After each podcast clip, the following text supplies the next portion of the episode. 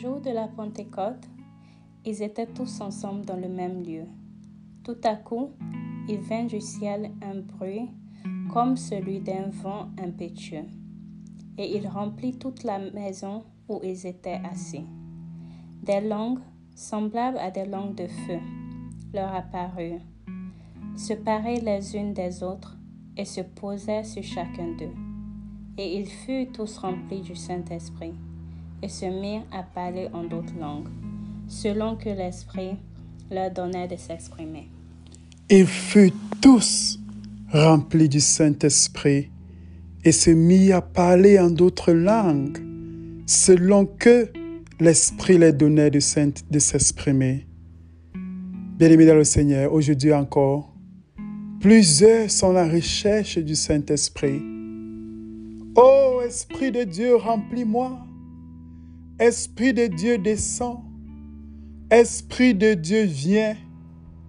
Ainsi sont les sujets de prière que nous écoutons encore et encore chaque dimanche, chaque jour.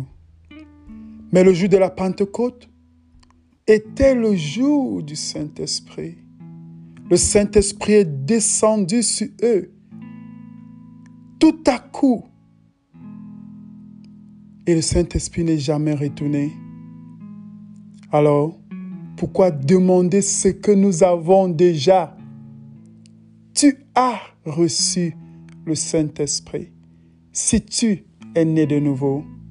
Les disciples, au nombre de 120, n'ont plus jamais fait une prière du genre Seigneur, remplis-nous du Saint-Esprit encore comme à la Pentecôte. Non, il y a qu'une, il y a une seule Pentecôte.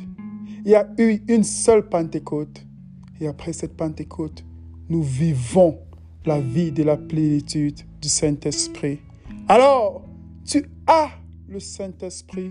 Tu es rempli du Saint-Esprit. Le Saint-Esprit ne fait pas les allées et les retours. Il vient et il réside en toi. Dorénavant, ton corps est le temple du Saint-Esprit. Ton cœur est le tabernacle du Saint-Esprit. Ton corps est le vase que le Saint-Esprit utilise.